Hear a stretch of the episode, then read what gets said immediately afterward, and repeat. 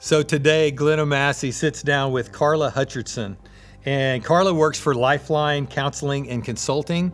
She's also the director for Hannah for Hope, who partners with schools. Um, they go into schools and help with people who are considering or have been struggling with suicide ideation. And in today's conversation, Glenn and Carla talk about practical ways that uh, we can help just get the word out and help get information out about people who are considering or struggling with suicide.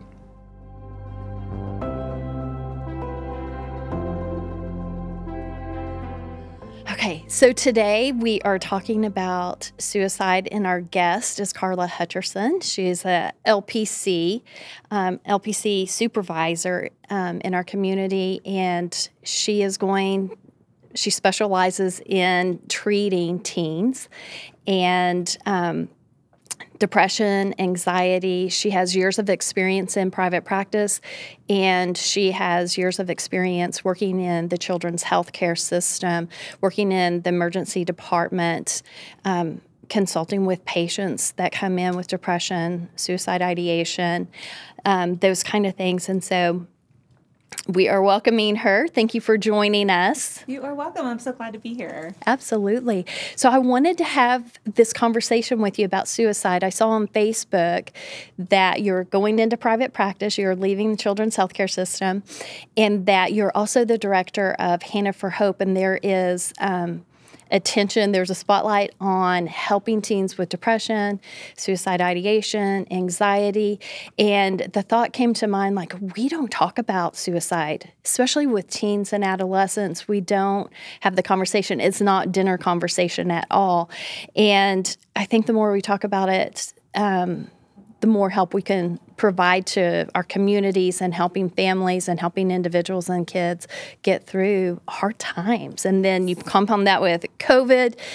I think it's important for us to have this conversation for families, but it's also important for us to have the conversation so that, like, teachers, parents, pastors, the school bus driver has this information so they know what they can do, how to spot it. Um, and then to know how to intervene and what they can do to make a difference. Absolutely. Those are all important factors. Yeah. So, do you mind sharing with us a little bit about your journey that brought you to the specialization? How, like, what brought you here? Like, when you were little, did you think, man, I'm going to be a therapist when I grow up and I'm going to work with teens? Or What's you know, that journey look like? I didn't actually think about this particular journey when I was a kid. I really thought I was going to be a wonderful lawyer. Um, so I guess in a way, still helping helping families, and so mm-hmm. that's always been on my heart. But it took a different path once I got to college.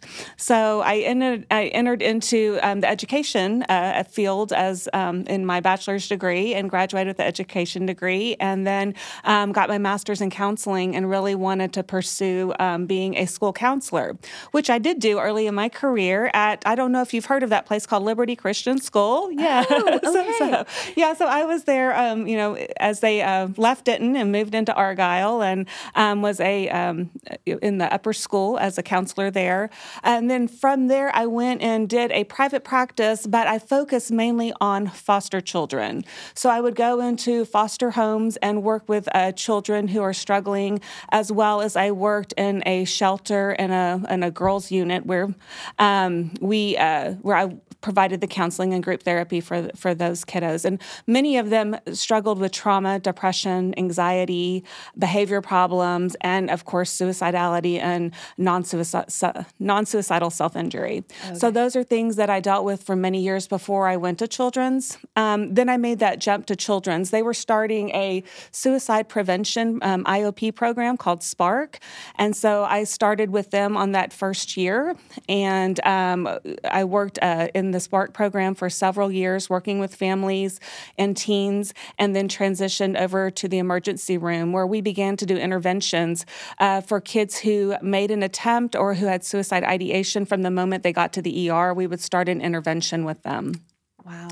And so um, that we also took those interventions onto the medical floor, and uh, we've continued to research a, a, certain intervention that we have been providing for the last couple of years called the FISP or the Family Intervention for Suicide Prevention, and it really focuses on um, working with families, educating parents, helping kids uh, communicate with their parents about suicidality and their mood, and helping parents really understand the safety of um, you know making the home safe as well as being open to listening to their kids and really talking about suicide and being able to be that support system for them. Oh my goodness. I am so glad we have you here to talk to us about all these things. It sounds like this um, interview may go a little longer than what we anticipated, but that that is so exciting. So tell me about like where do we start talking about this? Like where do we do we start with statistics? Do we start with um, Sure. I think um, starting with statistics, just to help everyone kind of understand the impact of suicide in our communities, is really important. Okay. So, currently, suicide is the second leading cause of death for 10 to 24 year olds. Wait, wait, wait. From 10 year old to 24 year old? Mm-hmm. Second leading cause of death. Okay, that's a really young age, yes. 10 years old. Yes. And they just recently, uh, uh in the last couple of years, lowered that to 10 years old. It used to be 15 to 24. And then uh, several years ago, they um, moved it to 10 to 24 year old. Okay. Second leading cause of death. Okay. Yes. And in 2019, 18.8% of high school students seriously considered attempting suicide in the US. And 8.9% actually made attempts. And that's a lot of students that we are dealing with. Um, approximately 20% of teens who have made an attempt will make another one in the, in the next six months.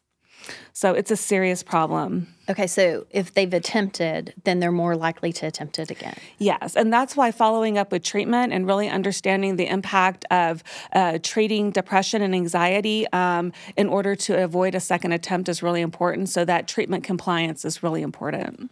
Okay. Um, and in, and also, sixty percent of us will personally know someone in our life who has tried to commit suicide, which is that's really astounding. That's a, that yeah. is astounding. Yeah. That's a huge number.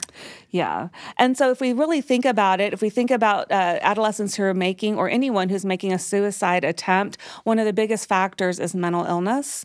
And okay. so we really want to focus on um, treating mental illness and taking that stigma away from talking about mental illness because it is a medical condition. Depression and anxiety are medical conditions. They're not something someone chooses to, to have. So we really want to look at it from that perspective and realize realized that 90% of deaths by suicide had a diagnosis of a mental condition or a mental illness. That is really good information. So, how do we make a difference there with parents? Like, I know you were talking about the program you have at Children's where you're talking to families.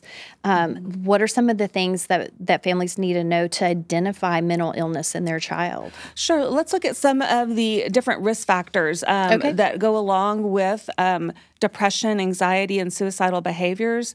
Um, typically, there is a psychiatric dis- psychiatric disorder, and many kids who have a psychiatric disorder, um, a family member will also have it.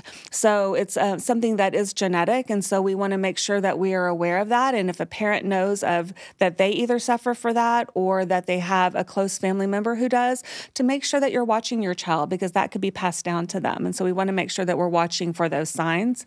So I have a question about that that. so sometimes, like, I don't think families sometimes embrace that I have anxiety or I have depression or I have another mental health disorder. Like, in how, like, what are some ways to help them identify um, that maybe they do have a mental health disorder, like the parents do? Like, what are some things that we can do to help bring awareness and help it help um, parents say, hey, I need some help too? Yeah, I think if you're really struggling, you know, kind of managing your own emotions and you kind of find your mood all over the place, if you're finding yourself with really low moods or fluctuating moods, or if you're really having a trouble um, regulating your emotions, like you get really angry and it just gets really intense, or really sad, sad and it's very intense, and it's hard to kind of move in and out of that, or to find recovery, or to be able to do something uh, using certain coping skills to kind of manage that. Um, also, if you're finding it's affecting your relationships and things, those are things that you might want to talk to a professional about because there could be some kind of mood disorder in there that's that's really affecting your ability to manage your mood as well as to be able to regulate your emotions. That's really helpful because I think sometimes people wait till they're like, I just can't get out of bed, or yes. I haven't showered in three days, yes. and they're not paying attention to mood regulation in the day to day and just their everyday interactions with other people yes. and whether they're angry or moody and identifying like oh maybe i do need to seek out some help yeah. with this and I think that's true. I think a lot of times we we kind of push it off. We don't want to talk about mm-hmm. it. We want we don't want to kind of admit that something's going on. But I think really helping to understand that um, having a mental illness doesn't make me crazy. It means I have an illness. Like if I had uh, heart disease or if I had diabetes, I would treat those things. So why wouldn't I treat my mental illness? And so that's really important to take care of yourself and be aware that that's not something you caused, it's something you need to treat. I love that. That really puts it in terms where I think people can seek out the help that they need. Okay, so number one, parents acknowledge like if I have a mental health illness or a history of it or in my family, just know that I can look for it in my child Absolutely. Well. Okay. Yeah, we also want to look at has your child had a previous attempt or have they had any self-harming behaviors, whether that's cutting, uh, you know, scratching, things that uh, teens do. Uh, so we want to make sure that we're uh, being aware of those things. Um, and kids like to hide them; they're really good at that. So just kind of being aware, being um, you know, being really vigilant and looking at your child and being aware of what's going on with them. I think a lot of times we get so caught up in our phones or our TV shows that we don't necessarily take the time to notice the small details. So, what are some signs that a parent would pay attention to, like the difference between a moody teenager and a teenager who may be contemplating suicide?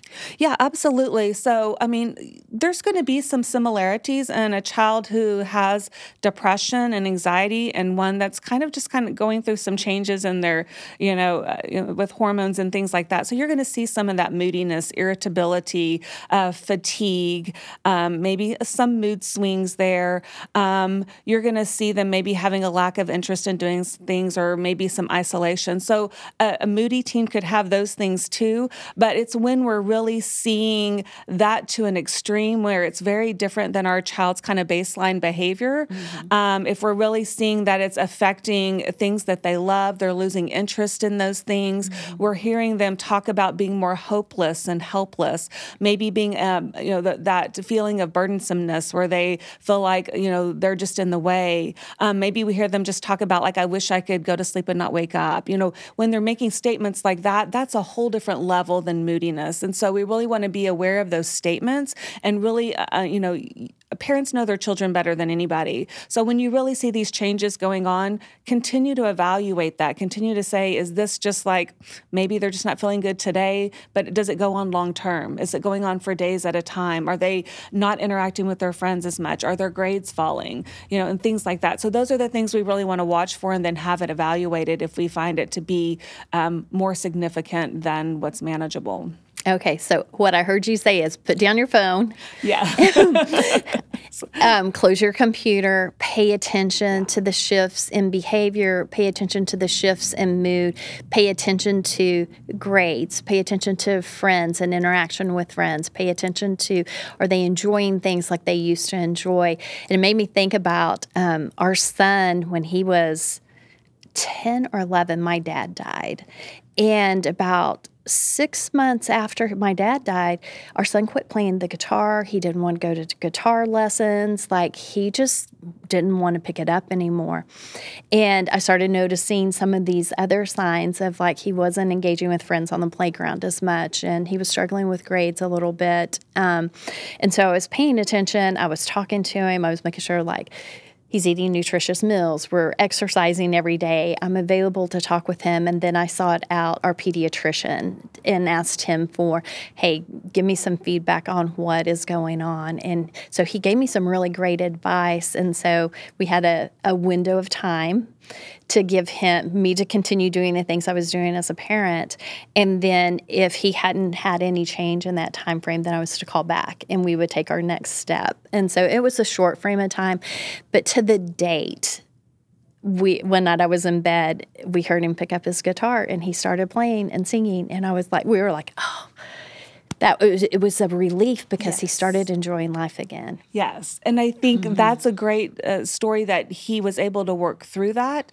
But had he not been able to, seeking that professional help like you did is the exact thing that, that parents should do. Absolutely, yes. Seek out, talk to your pediatrician, reach out to a counselor who Yes. specializes um, in treating teens.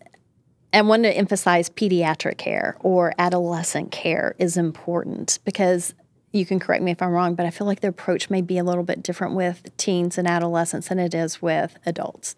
Yes, absolutely. And I think, uh, like you said, having those regular appointments where somebody is evaluating and screening them with these questions, because many times we don't know. Kids are so good at masking things that they're going through that as parents, we may miss something because our kids don't want us to know. But mm-hmm. when they are able to talk to a professional in a situation where they're being screened, they're able to answer those questions a little more honestly. And so that's always a good thing to do, just to have those follow up appointments. I love that. Okay, so is there another thing on your list? Yeah, absolutely. Um, and one thing I wanted to mention is, um, you know, I hear parents all the time complain about the amount of time that their kids are on their phones. Um, but what I also find is we're not leading by example. So if we're wanting our kids to put their phones down, we've got to do the same thing. And that's how you build connection. And so if we're all on our phones together in the same room, we're not building connection. And that's something that we really want. If we're really wanting to know what's going on with our children, we have to build that connection. Um, and so, really, we again, I think I talked about a little bit about the hopelessness and impulsivity. We see kids with depression, anxiety being very impulsive. They aren't able to regulate their emotions very well, and so they make decisions very quickly without thinking about the consequences of those decisions. And so, those are some other uh, risk factors that we see. Also, that hostility and aggression, especially if it's not normal for our kids. If we see those things happening, we know there's something going on with them. And so we really want to evaluate that and have them talk to a professional when we're seeing those kinds of changes. In addition to drug and alcohol use, just being very aware of that um, and that we want to continue to watch for that because a lot of times kids are self medicating because they're feeling so bad. So I found in um, when I've met with some teens, I'm surprised at um, how accessible alcohol is and how accessible drugs are to our teens Yes. and preteens too. Yes. and we do a lot of education around that. Um, in, in our field, uh, we're constantly going over access to lethal means, and those would be some of the things that we want to make sure that we're locking those things up at home. Because again, if your teen is suffering and they're wanting a quick fix, they're going to look for those things to help them feel better. Or if they're having suicidal thoughts, those are things that they can grab really easily. So we want to make sure, I mean, it could be simple as Tylenol. We don't think about that, but we buy those big bottles from Sam's, and those the kids are overdosing on those, and that can be lethal. And so we want to make sure that we are not leaving those things out, especially if we have a child who's suffering from mental illness. Can you list a few more things that are lethal? Because Tylenol would not have been on my list. um, List a few more things that that children have access to that are lethal to them. I mean, any prescription drug should always be locked in, uh, you know, locked up from kids. Um, but Tylenol, Advil, Motrin, um, Benadryl, any of those things that we would just normally have in our house, a child who's suicidal can uh, create a concoction of those things or take enough of them to really hurt themselves. And so we really want to make sure that when we um, know that our child is struggling with mental illness, that we're keeping all medications locked in a lockbox and only giving them what they need when they need it. Okay, that is really good advice. So, what other risk factors are there? Any other risk factors on your list Well, that we need to we've consider? about Signs the- or symptoms? Yeah, and uh, you know, we always have you know kids. If you're a school uh, counselor, if you're an educator looking for you know uh, looking at kids who have a parent with a psychiatric illness, or maybe looking for signs of neglect or abuse, as well as we want to make sure that we're educating parents on availability of lethal agents. We talked about the medications, but we also need to talk about you know guns and safes for gun safes and making sure we keep ammo and guns uh, locked up separately. Um, because you know we live in Texas and guns are pretty you know people have them. And so we want to make sure that we don't want to take those away from people but we also want to make sure that our homes are safe. And if you have a child who has had multiple attempts I would remove those items from your home until your ch- child is in a better place. Um, but we just want to make sure those things are uh, safely put away and that uh, kids don't have access to them. Okay, so we're going to lock all these things away in a safe. Yes. So we're going to invest in a safe.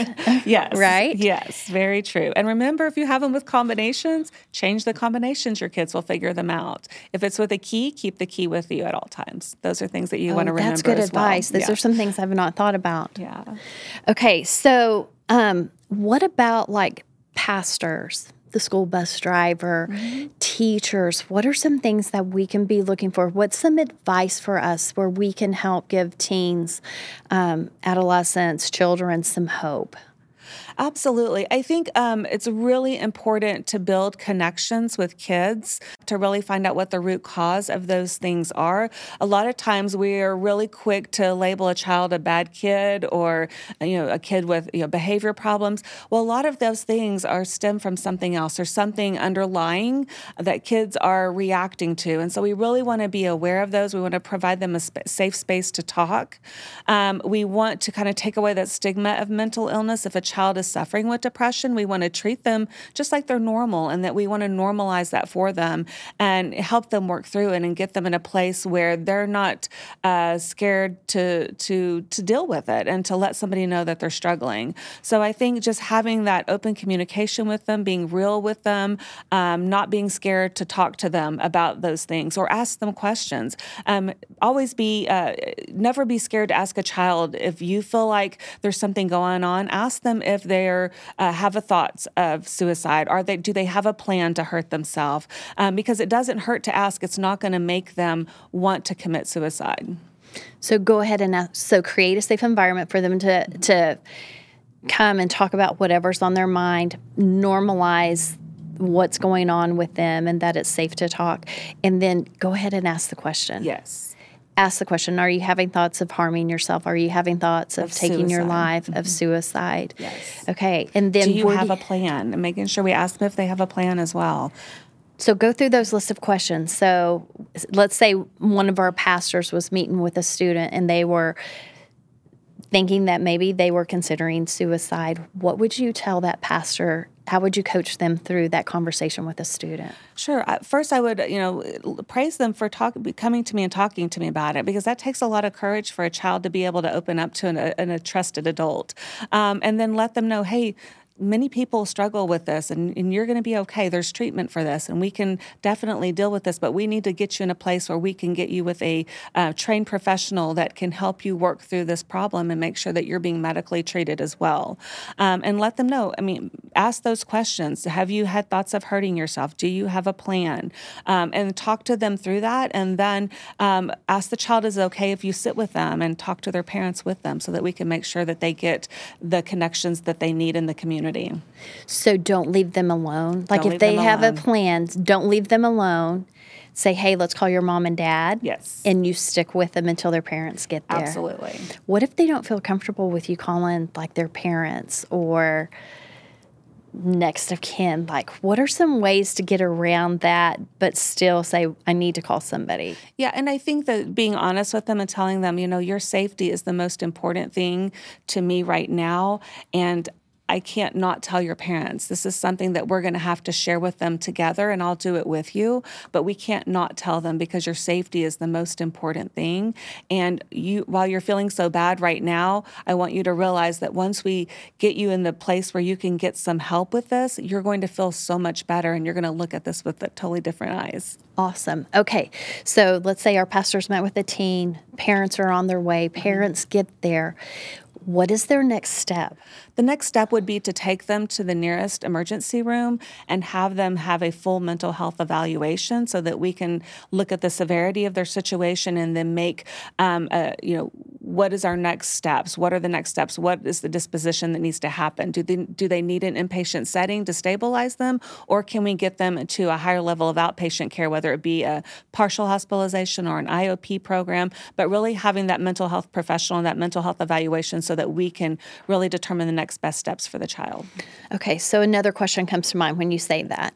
Should they seek help like at a children's hospital, like at Cook's or Children's, or or just any hospital will do. What? Yeah. how do you decide which hospital to go to? I think you know, and I think that's an individual parent decision. I think you have to look at the severity of the situation your child is in. If they are in imminent danger, I would take them to the nearest ER.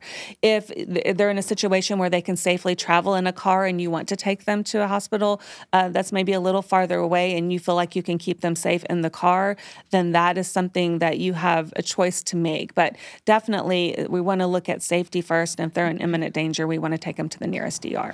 Okay. So then from there, let's say the hospital says, hey, they need inpatient treatment or maybe outpatient. What are their choices? Like, where can we go? Can we go online and get reviews on what's available to help treat our teens like how do they decide where what's the best place for my teenager? I think the internet is great for getting reviews but you also have to remember most people who make reviews are usually not happy with whatever service they got.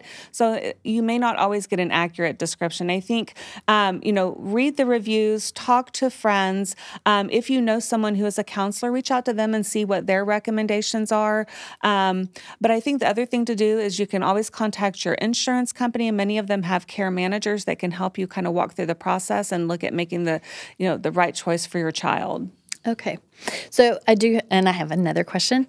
Um, so I have talked with a mom, and it's like the teenage boy that's like 17 years old, mm-hmm. six, like it seems to be difficult to find a spot for them to get care and the medication they need, psychiatric care that needs to follow up. Have you, can you speak to that at all? Is that true for I don't know. What does that look like for teen boys? Well, teen boys are still teens until they're 18. Mm-hmm. So, you know, we would still treat them with an adolescent psychiatrist and uh-huh. still put them in an adolescent program. Right. Um, I, I, you know, I do get the fears of that, uh, but I, I feel like, you know, at that stage, they're still in a place to be in that particular child and adolescent care um, until they're 18 and we see that at children's. We treat 17 year olds and okay yes. so so the children's hospitals will treat up to 17 or 18 years old?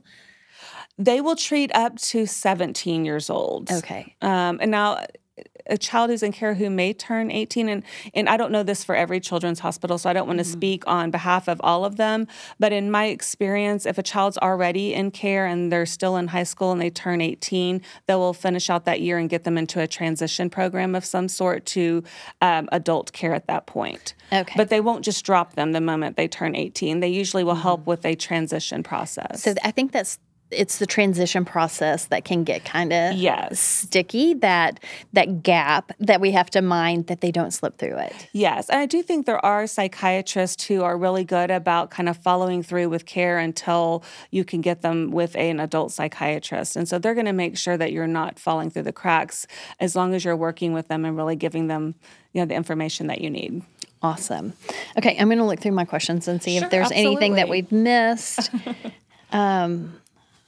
Okay, so I am wondering if there's a piece of, of advice that you would like to give that we ha- that I haven't asked you the question. If there's something you want to add to what you've already shared.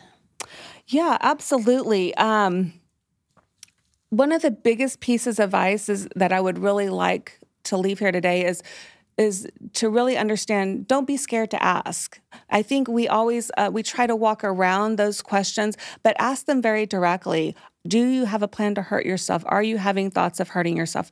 Um, by asking those questions, we can save a life. And so we really want to make sure that we um, don't don't fall in the trap of being scared to ask those questions. and teens can ask their peers that, parents can ask their kids that, teachers can ask their students that. That's a question that we should be asking, especially if a child is struggling and they're not in the place that they should be and we're really noticing those changes, ask those questions because the worst thing, I mean, they may say no and that's okay. But if they say yes, it gives us the opportunity to get them the help that they need. And so that's really important that we make sure that we ask that question.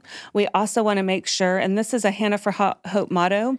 Um, and so I really wanted to make sure that we uh, let people know you matter, you're never alone. And mm-hmm. so we mm-hmm. want to make sure that they leave knowing that somebody is there for them, somebody cares. They're never alone and their life matters. I love that. Okay, so we're that's the message we're going to leave with everybody we meet with like your life matters. You're not alone in this. So, in closing, somebody may want to talk to you. Somebody Yes, one of absolutely. our listeners may want to reach out to you so share with us information of how to contact you individually and or how to contact you through hannah for hope because Yes. hannah for hope is the arm that goes into schools and Yes. and sets up these plans right Yes, and so in my private practice, um, I have uh, joined um, teams with Hannah for Hope, and I'm now the director. It's a nonprofit organization. Um, so I treat adolescents in my private practice with depression, anxiety, and suicidal behaviors. Hannah for Hope actually goes into schools and works with teens to be proactive. So we're really working with them to understand the signs um, of, of recognizing their peers who are in trouble and what to do once that happens. So we do school assemblies and we do um, school education uh, seminars and things for uh, educators and administrators on really helping to integrate kids with mental health issues back into the school system as well. So you can reach us at uh, lifelinecms.com or hannahforhope.com. And either way, those messages will get back to me and we will make sure that you're taken care of. Thank you for joining us, Carla. I appreciate You you. are so welcome. This Thank you very information it will help so many families and bring healing and hope to so many teens. Well, thank you so much for having me, Glenna. Absolutely. So I hope you've enjoyed our conversations. Remember to like, share, follow, subscribe, and all that good stuff. And if you ever want to talk to someone in the healing place, we're here for you. Please pick up the phone and call, email, or find us on crosstimberschurch.org, The Healing Place, or find us on our Facebook page, The Healing Place Group.